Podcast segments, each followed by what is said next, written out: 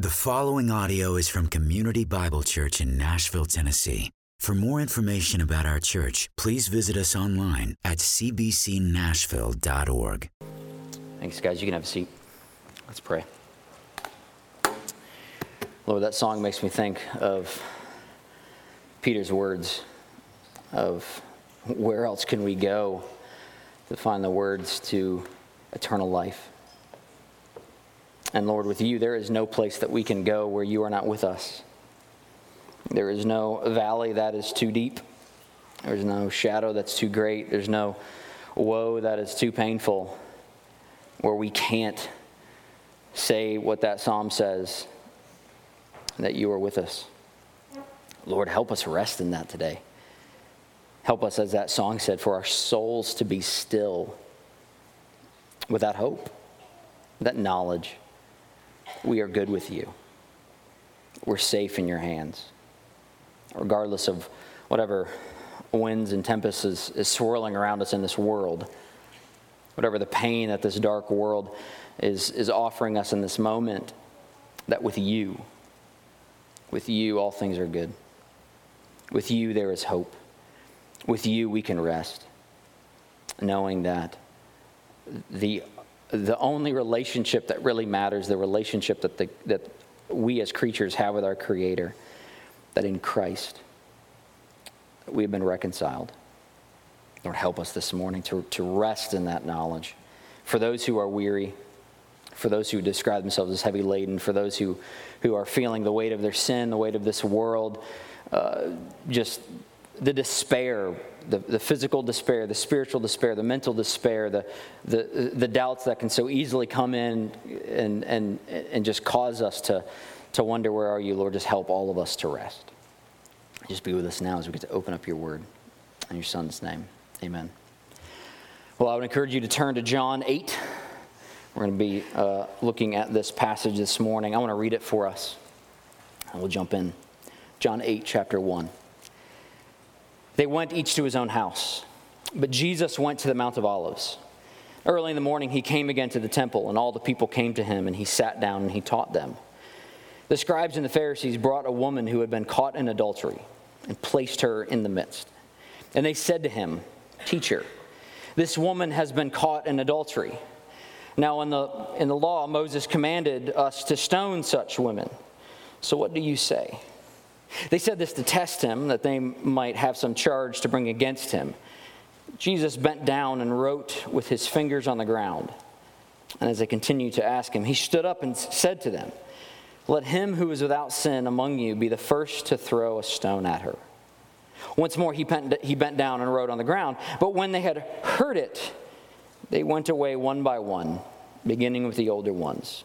And Jesus was left alone with the woman standing before him. Jesus stood up and said to her, Woman, where are they? Has no one condemned you? She said, No one, Lord. Jesus said, Neither do I condemn you. Go and from now on sin no more. I love this story. I love this story because it is one of the best descriptions and displays of God's grace for needy sinners. I love this story because of the comparison that we can see between the self righteous ruthlessness of the religious leaders, the scribes and the Pharisees, those people that we've been talking about up to this point, where they were willing to go find some woman in sin I'm sure that they knew about the sin, but go find her and drag this woman in front of Jesus for one purpose and one purpose only. Not necessarily to chastise her, but to trap Jesus. They essentially threw a sinner away in order for them to uh, get what they want. And we see Jesus receive this woman, not with condemnation not with the same vileness and harshness that the religious leaders are offering, but receive her with grace and send her away, not despairing because she has been caught, but rejoicing because even though she's been caught in her sin, she has been offered grace. I love this story. I've been waiting to teach on this story. But this story is one that while it is a fantastic sermon to preach, and I am, ex- I am looking forward to do that, it's a story that we need to have a conversation about before I actually preach the story. This is actually going to be a two part sermon looking at the woman caught in adultery. The first part, unapologetically, is going to be academically focused. The second part is going to be pastorally focused. The second part is going to be when I get to riff on just God's grace being displayed with this woman and look at all of the details. But before we get into that, we're going to have to have an academic conversation. The authenticity and the authority of the Bible has always been under attack from the beginning. There have always been people there that are trying to debunk that what we see and have written here is actually God's word and is actually trustworthy. And I understand why they have taken that angle because, as people of the book, we've been talking about this around here, as Christians, what sets us apart from the, wor- eh, from the world is that we have the ultimate authority here. We have the Word of God that has been given to us. We, we live our life based upon what these 66 books tells us. And if we can discredit this book, then we can discredit the message that's communicated in this book. Therefore, people have made it their aim, have dedicated their life to criticize this book. And they pursued this criticism through two different means. Again, this is going to be academic, but I promise you, I hope, I promise you that it will allow you to better trust in the Word of God, which is why I'm going here. These two criticisms are described as higher criticism and lower criticism or textual criticism.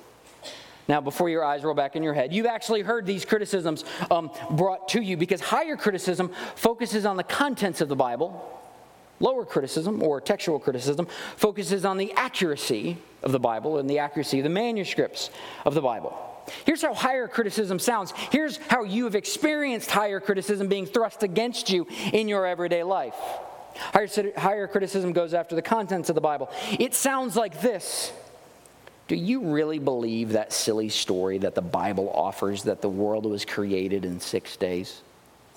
Don't you see that when we use scientific evidence and that when we understand it from a rational standpoint, that it is ridiculous to think that the world was actually created in six days? Isn't it ridiculous that we believe that the Red Sea was split in two and that a million people walked through on dry ground? That is physically impossible. That is ridiculous for you to believe. You are foolish for thinking that. How crazy is it that you worship a person that has risen from the grave? That is physically impossible. There is no way on earth that that can be real. Therefore, this book has to be wrong.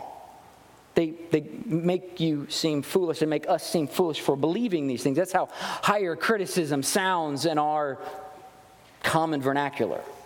But then there's textual criticism.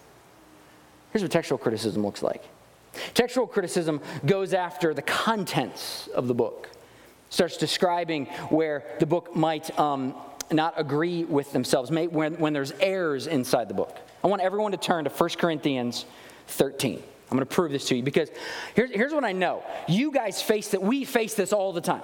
I'm thinking about the college students as they're heading back into college right now. There's going to be some professor that's going to look at you and go, You are the dumbest person on earth for believing and trusting in this Bible. I've been surprised on social media how so many ver- people recently have just come out of this ex evangelical threads where they're talking about it like, You guys are stupid for, for, believing this book. And here's the 15 things wrong with it 1 Corinthians 13. I, want to uh, show you where there's some textual criticism uh, being put on display. I have the ESV Bible. That's the translation that I use. And if you look at 1 Corinthians 13 3, here's what that verse says for me. If I give away all I have, and if I deliver up my body to be burned, but have not love, I gain nothing. That's what my translation says. Does anyone in here have an NIV? I'm not going to make you read it out loud. Show of hands. If anyone using NIV? Couple. If you notice, your translation might be a little different than mine. In fact, it, might, it is different than mine. My translation says, If you give away all I have, and if I deliver up my body to be burned, but have not love, I gain nothing. Here's the way NIV translates it If I give all my possessions to the poor and give over my body to hardships that I may boast, but have not love, I gain nothing. Textual criticism is put on full display because the NIV translates this verse as that I may boast. ESV translates this verse to be burned. What's going on here? Well, if you look at the manuscripts that uh, we use to translate our Bible, there was a difference of opinion. There were two options here. The ESV said the more trustworthy manuscript and translation here is going to be to be burned. The NIV and their translators decided that the trustworthy manuscript to use said that I may boast, and therefore you have two distinctions here, two differences here. And people have said, ah, because there's a distinction because there's not there's a disagreement because there's a discrepancy clearly you can't trust the bible. I, I can't be the only person who has heard these arguments thrown in my face. These tactics are used to cause doubt about the bible's accuracy and therefore authority. And we can seem foolish and naive to place our sole trust and hope in this Bible when people go, well, yeah, clearly you can be, be seen foolish on the higher criticism side of things and on the textual criticism side of things. Now, why am I bringing this up in today's sermon? You might go, this is odd. Or even Damien's like, what, what, what in the world's going on? Go back to John. Go back to John 8. Whether you have a physical copy of the Bible or whether you have a digital copy of the Bible, Look how John 8 begins. Somehow there's going to be a footnote or a parenthesis. In my Bible, there's this John 8, 1 through 11 is put in double brackets. And ahead of that, it says the earliest manuscripts do not include John 7, 53 through 8, 11. Do not include the section that I just read. Now, as people of the book, we need to make sure that we're believing what's actually the Word of God and trusting in the right things. And here, when you read this, it clearly says the earliest manuscripts do not include this. So, should I believe that this is actually God's Word and should I view this as trustworthy? Is this inspired? Is, should this be in the Bible? And I know it's very easy for us to just read over this in our Bible reading and just go, oh, yeah, John 8, 1 through 11. I love, the, I love this verse. But I think this is a great opportunity as believers who are trusting and resting in the truth of Scripture. For us to have a different conversation. If, if you're a, visitor, I normally don't preach these types of sermons that are looking at more an academic side of things. I, we're definitely more pastoral here. But because we preach expositionally, verse by verse through the Bible, this gives us a great opportunity to have a conversation to strengthen all of our faith and knowledge in the Bible, therefore, to, to strengthen our faith and knowledge in the message of the Bible. And so I want to talk about textual criticism today. And I want to offer you the framework to understand why and how we can trust that this is, in fact, the Word of God. So that's why we're starting with this today. Just for a moment, I want to talk about the details of John 8. We're going to, I'll, I'll, give you the particular details concerning this passage, and then what I'll do is broaden our discussion to look at text criticism as a whole. So I'm going to give you the details of what that parenthesis in John 8, 1 through 11 means. Next week, I'm going to preach this passage. I will say, I'm not going to preach this passage today. Next week, it will. Please come back. Here's what the parenthesis, the earliest manuscripts do not include 753 through 811 mean. What we can see is that this section, John 8, 1 through 11, we know it today, is absent from all pre 5th century manuscripts. So, any manuscript that, that has been found and has been dated from 100 AD through 400 AD does not include this section in the Gospel of John. It goes from John, uh, John 7 52 through John 8 12. And if you read the story, it makes total sense because and the last time that we saw, there was this division among the people. They were trying to throw him into prison. It's like, okay, it was the next day. And then two weeks from now, as we look at John 8, 12, and he says, again, Jesus spoke to them, it like picks up right where it left off. So it makes sense that you could read this without John 1 through 11 there. Also, none of the early patristic fathers or writings included commentary or discussions on John 1 through 11. Jerome, I don't know if you've heard this guy's name. He was an ancient historian uh, that we get a lot of our detail about just first century AD from. Never comments on John 8 1 through 11. Along with that, when we do see this story in the manuscripts, it's actually been located in 10 different places. Most notably, these are the, the, the, most common, is either in John 7 36, that's where it's put in. John 21 25, that's where it's put in. We've even seen it, this story, included in Luke 21 38, and we've seen it here. So you put all of this evidence together, here's what we have to say that the evidence strongly suggests that this story does not belong in the original gospel that when John sat down to write his gospel, to write his gospel, and he distributed it to the people, John 8, 1 through 11 was not there.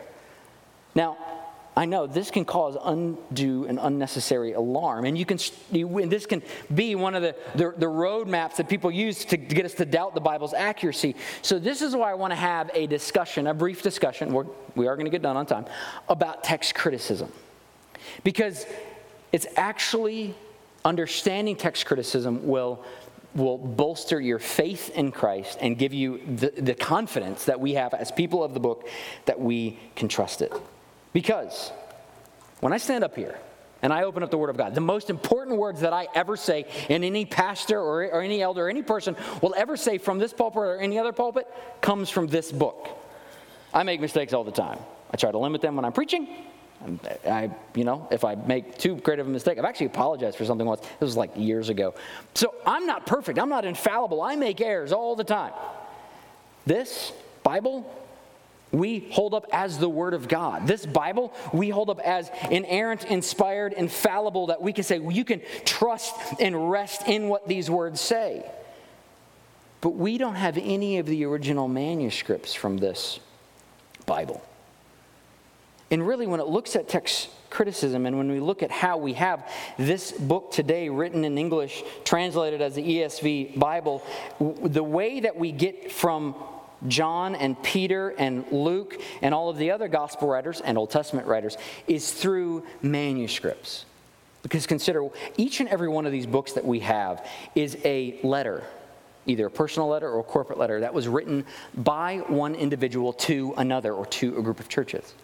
John sat down with a piece of paper, parchment, papyrus, what, that, that was the, the, um, the paper wasn't invented yet. So he sat down and he wrote out this gospel.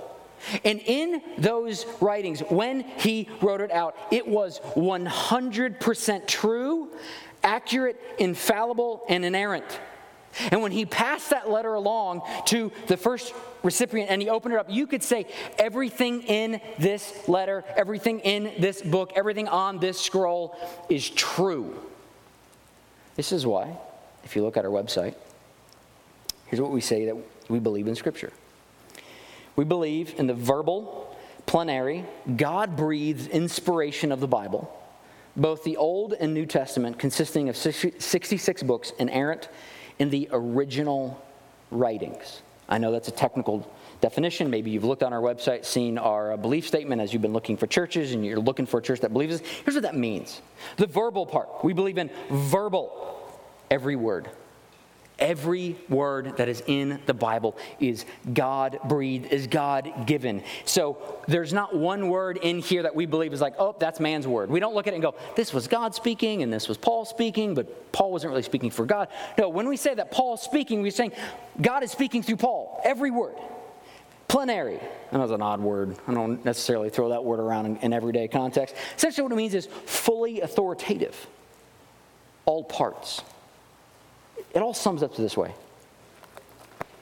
this is God's Word. All 66 books, all of the words, we can open up and we can take it to the bank that it is actually God's Word. Now, why do we believe this? Because Scripture says it. This is what 2 Timothy 3:16 says. All scripture is breathed out by God and profitable for teaching, for reproof, for correction, for training in righteousness, that the man of God may be complete, equipped for every good work. That's why, as a pastor, I can stand up here and say we are people of the book. That if we need to know one thing and one thing only, we need to know what this book says. 1 Peter 2 1 through 19 through 21 says this We have this prophetic word more fully confirmed, to which you will do well to pay attention as a lamp shining in a dark place until the day dawns and the morning star rises in, our heart, in your hearts. Knowing this, first of all, no prophecy of Scripture comes from someone's own interpretation. For no prophecy has ever been produced by the will of man, but men spoke from God as they were carried along by the Holy Spirit. This is Peter, in one sense, even describing how his words are to be understood and translated. When, when somebody gets the book of Second Peter, or First Peter, and they read it, Peter's saying, these aren't my words, just my words. Maybe he wrote them down. Maybe he chose in, in his own mind uh, the, the particular word to use. But what he says is, those are God's words. I'm speaking on God's behalf. That it's me and God communicating these things. So if you have a problem with these words, you don't have a problem with Paul or Peter or John or whomever else. You have a problem with God. John 16 even speaks to it this way I still have more things to say to you. This is Jesus speaking in the upper room discourse. But you cannot bear them now. When the Spirit of truth comes, he will guide you into all truth. For he will not speak on his own authority, but, who, but whatever he hears, he will speak, and he will declare to you the things that are to come.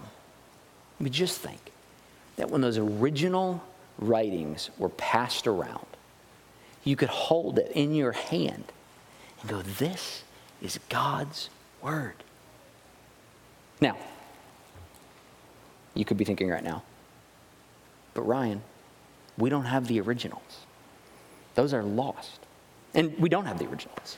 There's not one original copy of the Bible that still exists. And you might go, well, then what are we to do? Because that's concerning to me because if I just spent all this time talking about how the originals were the inspired word of God and infallible and inerrant, and we could trust that they were God's words, but we don't have the originals. This is really where text criticism takes off. Because we don't have the originals, but we do have the copies of the originals. Imagine this. Prior to 1436, if you wanted a copy of something, you didn't just run down the Kinko's and say, Give me 100 copies of this, can you staple them and, and put them in a binder and all that. No. You had to hire a scribe, or you had to do it yourself to copy it. Imagine getting the book of Revelation. Seven churches in there. Goes to the first church. Can't think of whatever the first church is right now. Goes to the first church. You read it. Your mind is blown. But clearly, there's seven churches. So you can't hoard this book. You got to pass it along to the second church so they can pass it along to the third church and can pass it along to the fourth church. But you want the but you want a copy of this. You want to be able to read this and sink your teeth into it and study it even more. So what are you going to do? You're going to take the book of Revelation.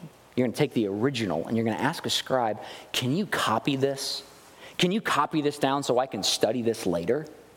And they're going to copy it. And then that original is going to go to the second church. And the second church, remember that is, they're going to do the same thing. And then it's going to go to the third church, and they're going to do the same thing. Well, then the copy is going to have a copy, and that copy is going to have a copy. And this thing is going to be passed around, not because the original is passed around, not because somebody made a photocopy of it, but because a scribe sat down and hand copied this thing. Now, why did I bring up 1436? What happened in 1436? That was the printing press. Do you realize that was the first time, 1436 was the first time that we could make duplicates of something and truly believe, truly know that it was a duplicate? Because one page could come off and another could go on, and we would know that the same original, the print there, stayed the same. Before that, the only way to transmit anything was through copies. Now, you might go, that seems like a very difficult way of doing things. That seems like a very inaccurate way of doing things. I've been trying to think of an illustration of like what, what this would look like outside of this, this scenario. Who's, who's ever played the, the uh, telephone game?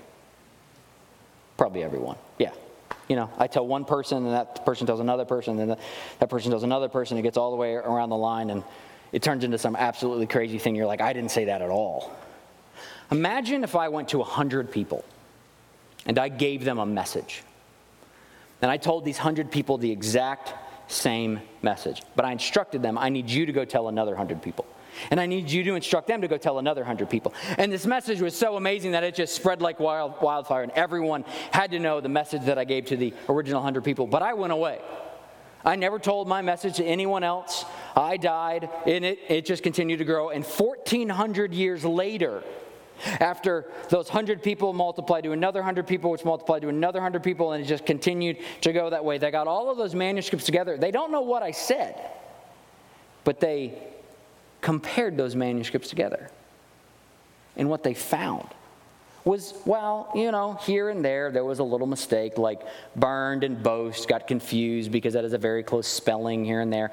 And yes, maybe in one or two of these manuscripts, one or two of these, these copies, a word was left out or a sentence was left out or maybe something was added here or there. But what they found was that you could clearly tell the original message because they all aligned.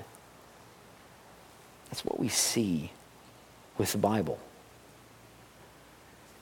if you're still concerned because what we trust to be the Word of God is based upon copies, allow me to compare some stats with you. Copying a text to pass it along was just the way that we, we did things prior to the printing press.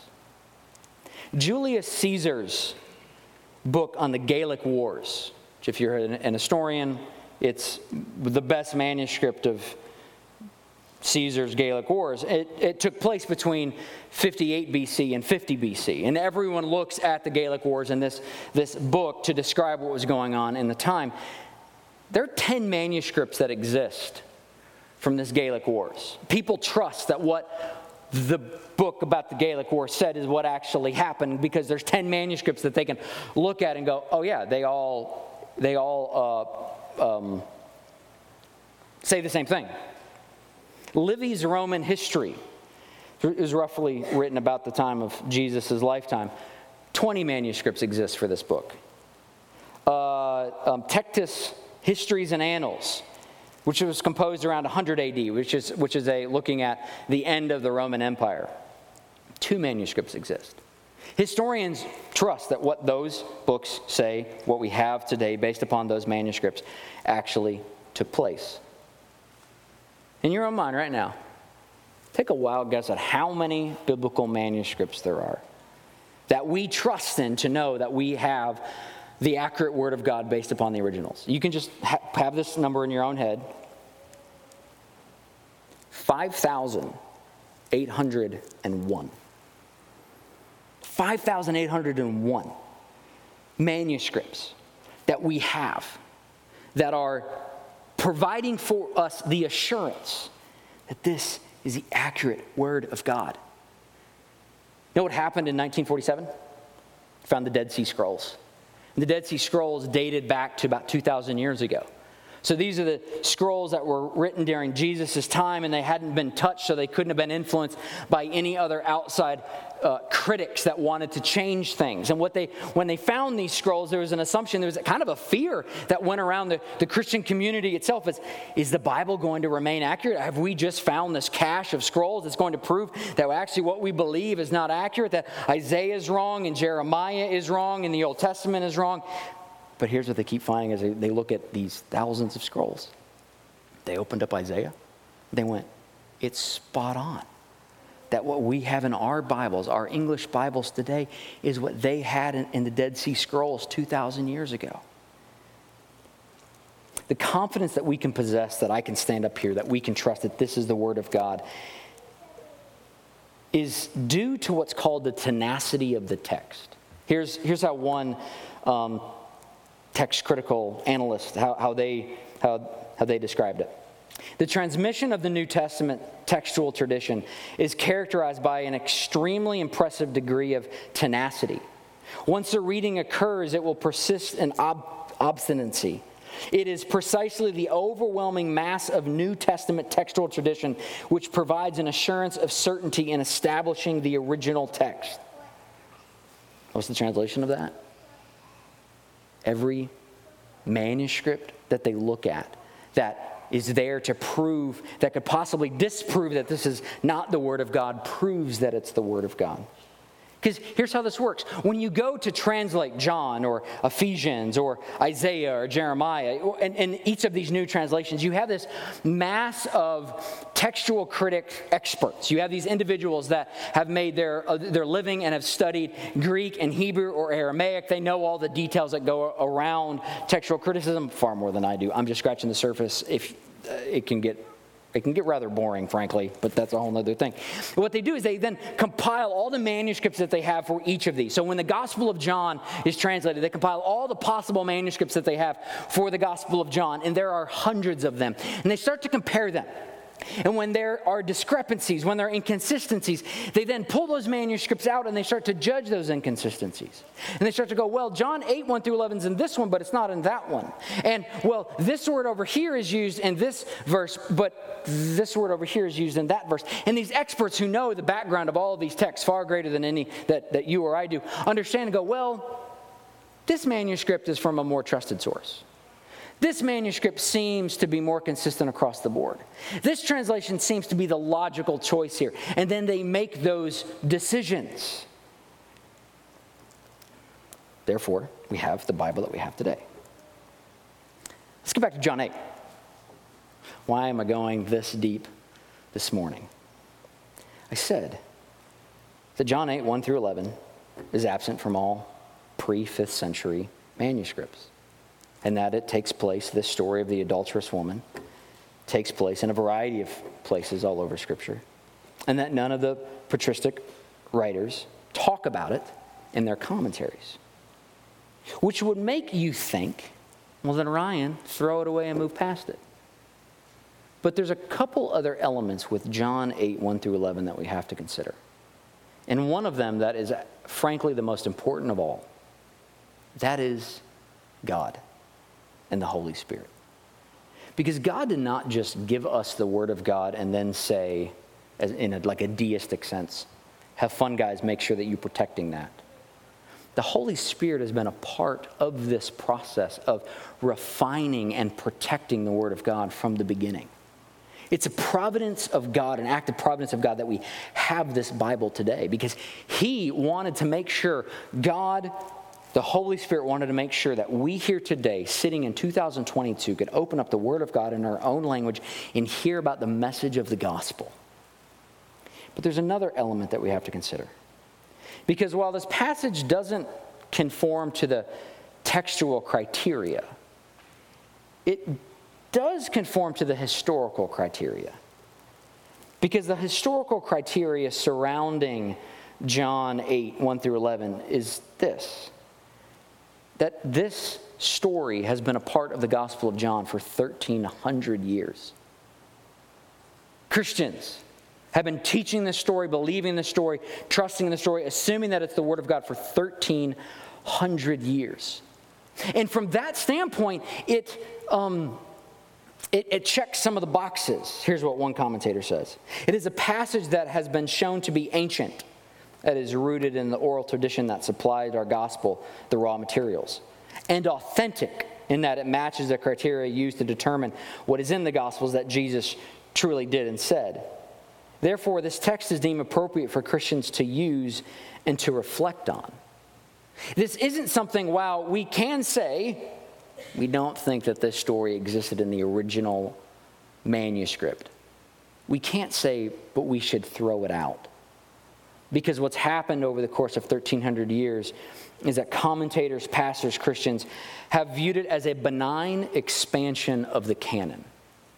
Essentially, what that means is have viewed it as something like, yes, it wasn't in the original, but it's probably not wrong. Really, what it's believed is Jesus did this. He, he, he performed this action. The, Pharisees and the scribes actually came to Jesus while he was at the temple, dragging this woman towards him, and actually did put Jesus to the test. But John probably didn't put it in his gospel originally. And it's believed that it landed in the gospel here because what happened was, along with the gospel, this story was circulating like all of these stories circulated about Jesus. And as I've said from the beginning, the gospel of John, or even Matthew, Mark, and Luke, aren't the full rendering of what Jesus did on earth. There's far more stories about Jesus, far more conversations, far more miracles than we ever know about. It's that Matthew told us what he, what he thought we needed to know, and Mark and Luke and John. But this other story with the woman caught in adultery was, was one of these that probably just was orally passed down until some scribe, when they were translating the Gospel of John and they were reading through it, decided to put it here. Now, I think there's a reason why they decided to put it here. We'll, we'll, get into that next week because there's this juxtaposition that's going on between the religious leaders and Jesus, and it creates this beautiful tension here where we can really see just the beauty of Christ. But I'll get, I'll get into that next week. But now I'm going to answer the question how am I going to preach this passage? And that is, I'm going to preach it, I'm going to approach it as if it's on probation. Here's what I mean I'm going to give John 8, 1 through 11, full membership into the canon of Scripture without loss of rights or privileges. I'm going to believe that it actually happened. But I'm going to serve as if it's on an extended apprenticeship, one that's about 1,300 years long. Just, just think about a person on, on probation. A person on, on probation is prohibited from serving in certain authoritative capacities. Like they can hold office. We're not going to look at them for deciding certain laws, but they don't lose the fact that they're fully human and have you know, the, the, the basic rights that are given to them as a human. In the same way, we're going to approach John 8, 1 through 11, and we're not going to allow it to build some or to offer some new doctrinal or theological um, statement or issue. This is why the other big passage like this is the end of Mark. I struggle with the end of Mark because nowhere else in Scripture do we see this like worshiping the snake thing and drinking poison? I also hate snakes, so there's I'm going to struggle with that passage anyway. That one's a little different because it's totally unique. Like where'd that come from? But John 8, 1 through 11 doesn't offer anything new. Rather, it magnifies the beautiful parts of the story that we can see all over the place. And so we're going to get to look at this and see how Jesus, this story emphasizes the grace and the peace and the rest that we have in Christ. Academic side over. This is going to be the hardest transition ever. We'll get to the pastoral side next week. But this morning, as we close, we get to take communion together. And as always, even, even understanding that, you know, you could feel like, whew, just came from a, a, a, a Bible class or, or, or a seminary class. These details matter. These details matter because we can know that when we sit here together as a body, that we can rest knowing that the life and the death and the sacrifice that we needed was satisfied in Christ. The beautiful thing about all of the manuscripts, all of the all of the passages is and, and even in light of all of the differences that we can see, all of them agree upon the message of Christ that as sinners, we desperately needed a sacrifice. We desperately needed a substitute. And that substitute was found in Christ, whom, taking on flesh, became truly God and truly man, and lived the perfect life that was required of us, and died the satisfactory death that we had to have. And we can sit here today and know without a shadow of a doubt that our hope is found in Him. Maybe you're struggling with trusting, trusting the Bible. Because maybe you're caught up in that ex evangelical thread that just likes to start tearing apart the faith that we have. And they're, attacking, they're attacking the Bible like they always do. I can assure you that you are among, how does Hebrews 11 say? No, how does Hebrews 12 say? The great cloud of witnesses that are declaring to us all that our faith in Christ is not in vain. So when you take this table this morning, know that you can trust and rest knowing that Christ's life is enough. Let's pray and we can take this together. Lord, thank you for your word and for the amazing reality that we have that you have protected your communication, that you've protected your holy, inspired, inerrant, infallible word.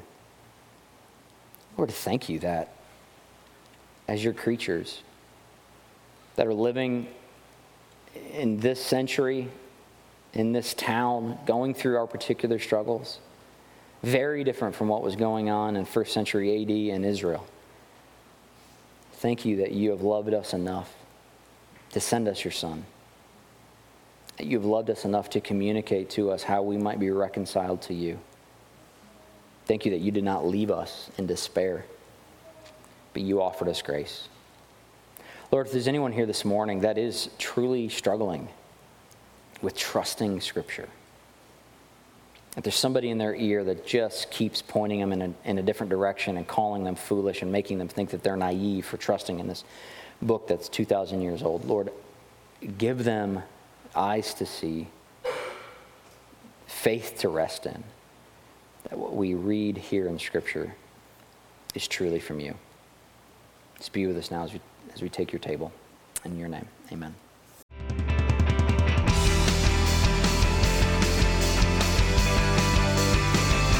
Thank you for listening to this audio presentation from Community Bible Church. For more information, please visit us at 6005 Edmondson Pike in Nashville, Tennessee, or online at cbcnashville.org.